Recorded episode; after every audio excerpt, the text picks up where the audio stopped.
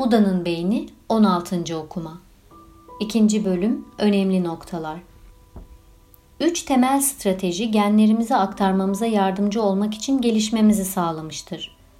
Ayrılık yaratma, sistemleri stabilize etme ve tehditlerden kaçınarak fırsatlara yaklaşma. Bu stratejiler hayatta kalma açısından çok etkili olsalar da acı çekmenize sebep olurlar. Ayrımları sürdürmek için harcanan çaba aslında dünyaya bağlı ve bağımlı olduğunuz pek çok durumla çelişir. Sonuç olarak da belli belirsiz bir şekilde kendinizi izole, yabancılaşmış, bunalmış ya da dünyayla bir mücadele içinde hissedebilirsiniz.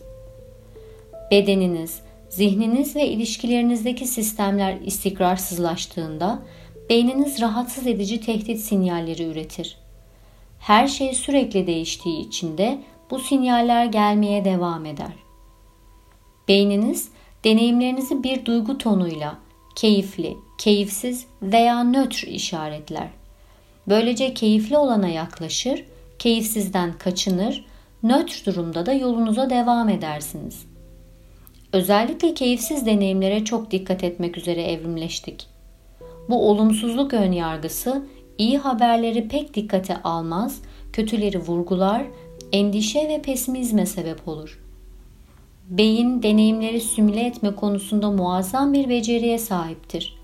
Ancak bunun bir bedeli vardır. Simülatör sizi şimdiki andan koparır.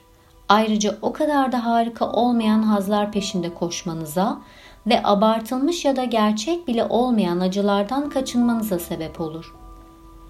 Kendinize merhamet duymak acının azalmasına yardımcı olur.